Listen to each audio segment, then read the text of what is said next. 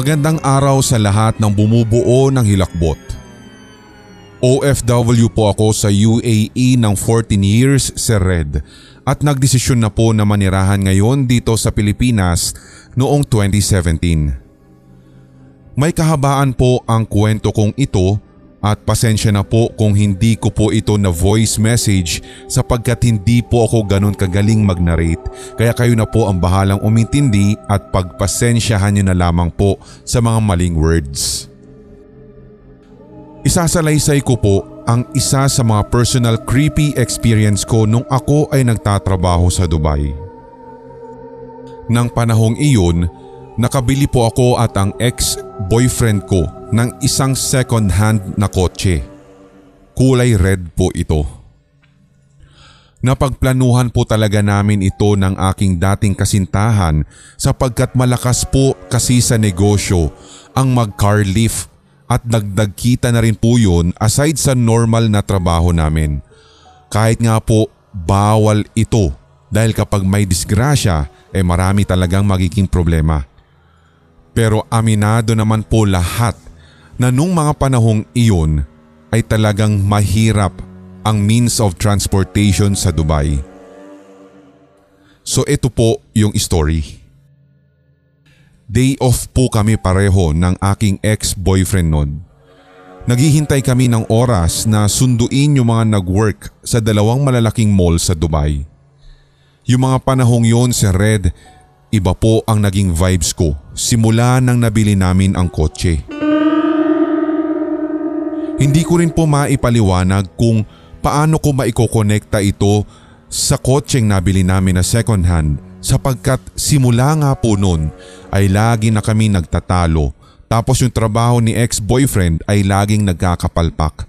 Kaya kapag uuwi ng bahay, mainit ang ulo at ako po yung napagbubuntunan ng inis niya.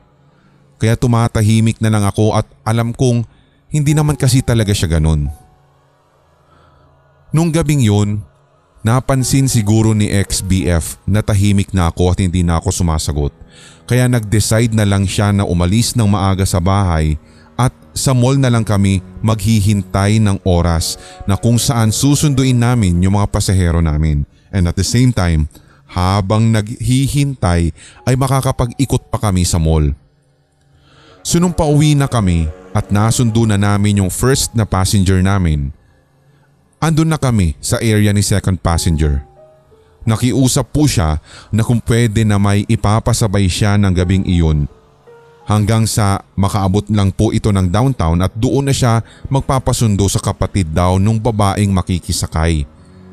So naiwanan daw kasi siya ng bus at wala ng pang taxi. Kaya naawa naman kami ni XBF dahil Mahirap talaga ang sakayan lalo kapag naiwanan ka at maghihintay ka talaga ng isa na namang isang oras bago may dumaan. So umokay po kami kung kaya't naging tatlo yung pasahero namin sa likod. Unang bumaba ay yung second passenger namin tapos after 5 minutes ay naihatid na rin namin sa kanyang destinasyon yung first passenger.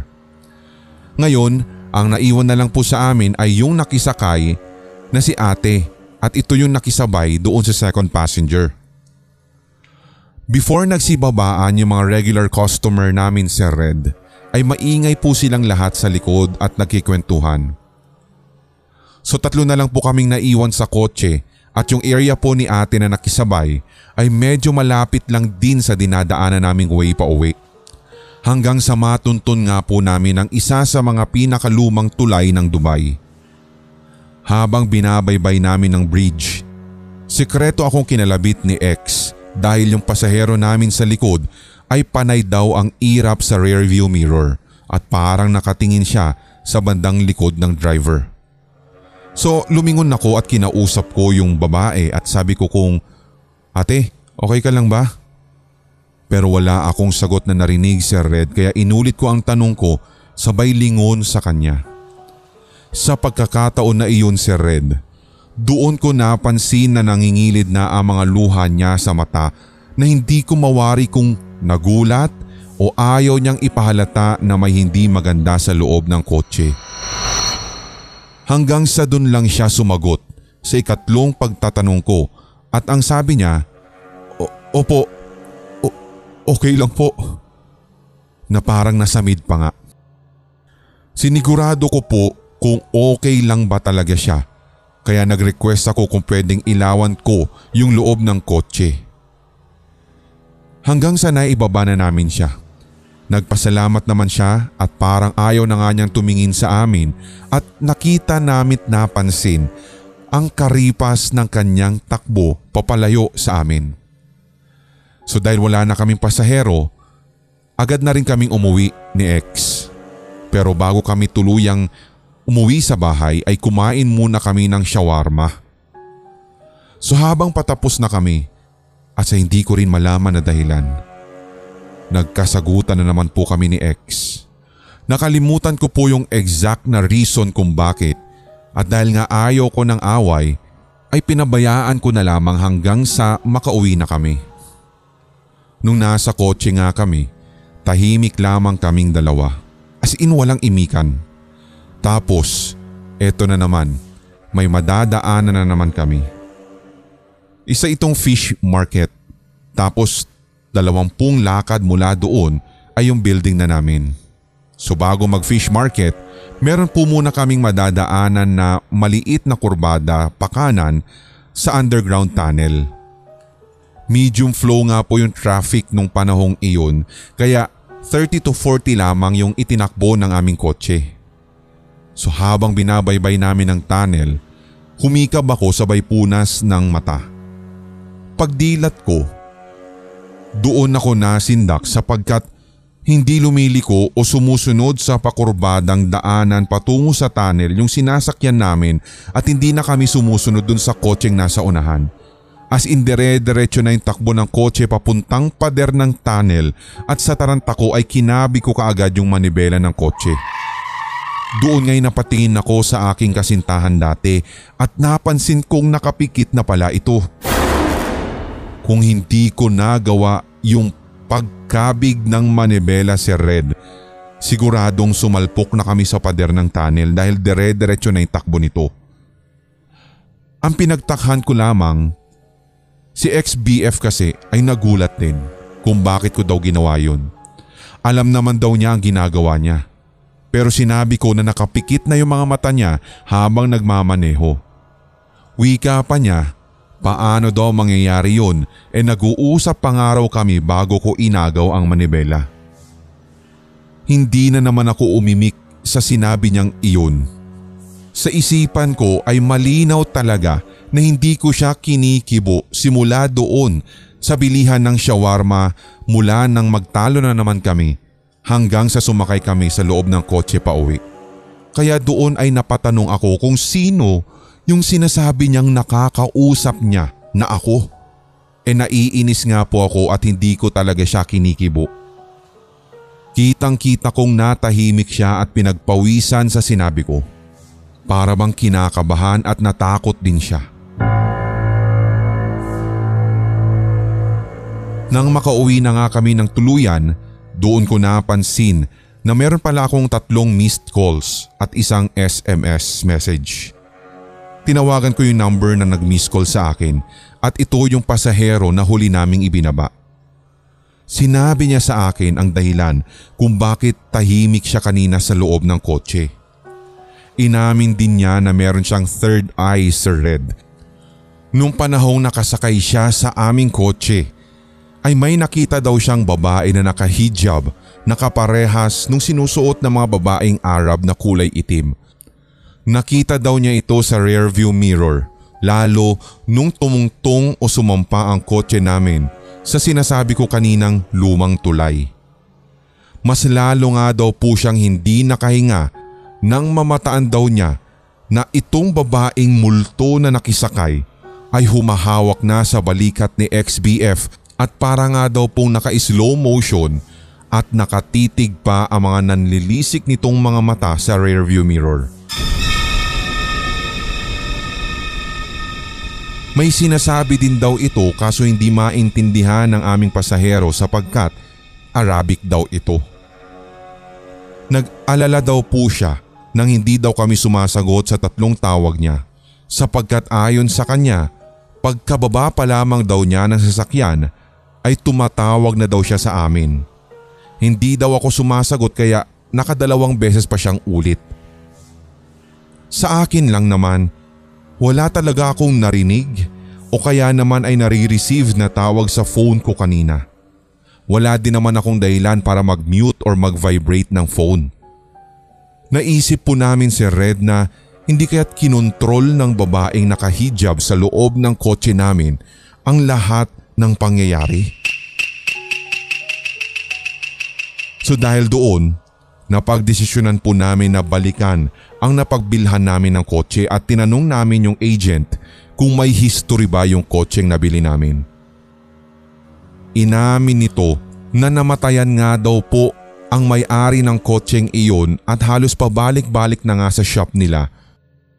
Lagi din daw na may nagpaparamdam na babae doon and of course kahit meron din kaming nalalaman ay pinili na lamang po namin na huwag sabihin sa kanya ang mga naranasan namin sapagkat baka mamaya ay masisante pa ang agent na yun. To cut the story short, nakakalungkot, nagkahiwalay po kami ng aking kasintahan sapagkat hindi siya naniniwala sa mga ganito. Tinuturo ko nga din talaga na simula nang mapasami ng kotse, naging away-bati, away-bati na rin po kami. Naging rough sailing kumbaga ang aming relationship.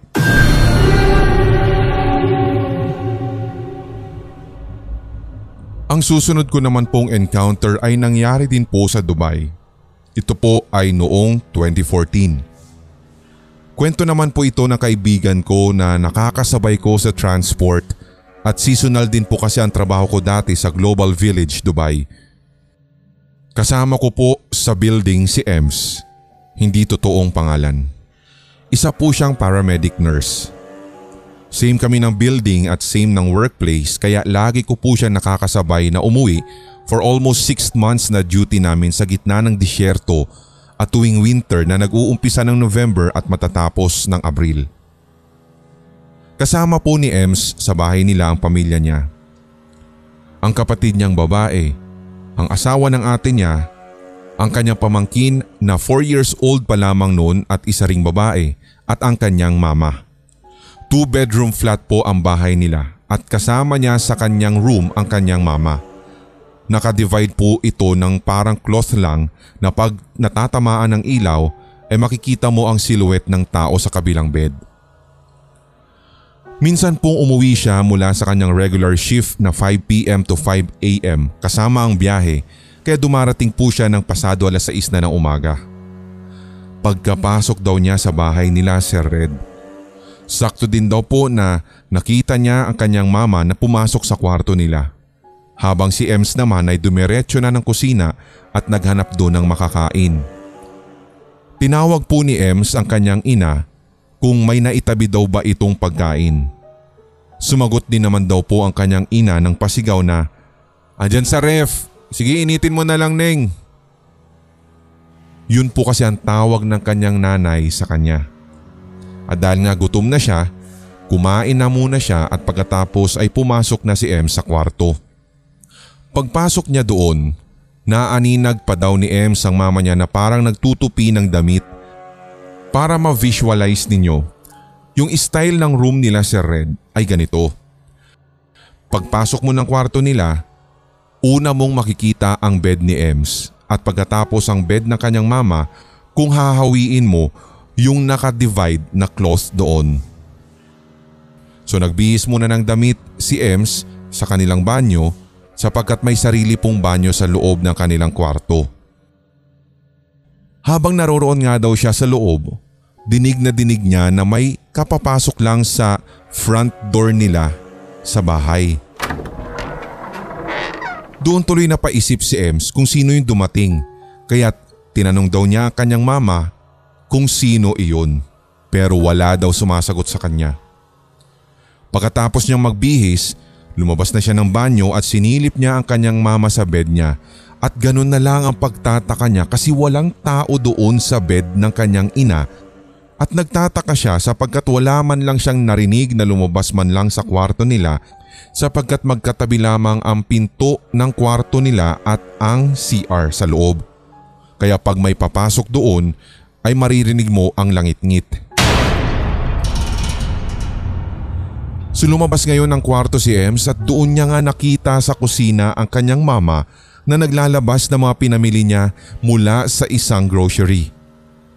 Nagtaka tuloy siya at sabi, Lumabas ka ba ma? At napatingin lamang sa kanya ang kanyang ina bago sumagot ng, Ay oo, kita mo naman o namili ako. Galing ako dyan sa baba, dyan sa may tindahan. Sure ka ma? Ibig sabihin kanina ka pa lumabas? Ay, oo nga.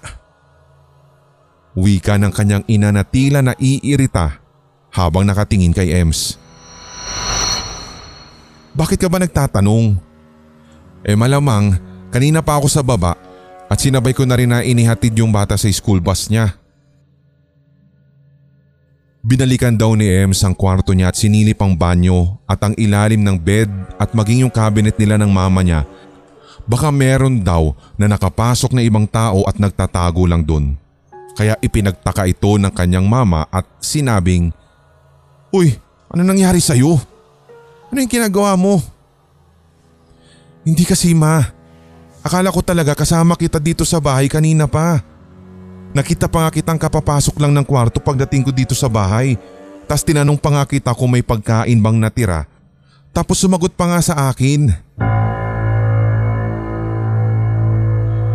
Matapos kong sabihin iyon, ay nakita ko rin na pinanindigan ng balahibo sa katawan si mama.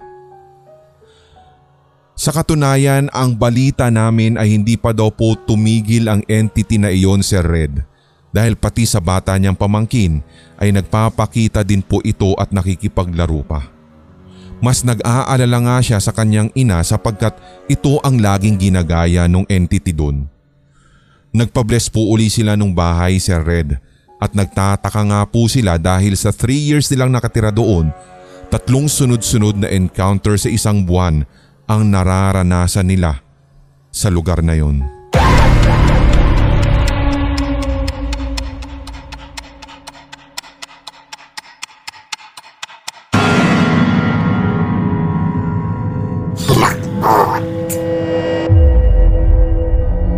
Inyong napakinggan ang tampok nating kwentong katatakutan dito sa Hilakbot TV Pinoy Horror Stories The Podcast. Maaari kang magbahagi ng iyong sariling kwentong kahila-hilakbot sa pamamagitan ng email sa sindakstories2008 at gmail.com.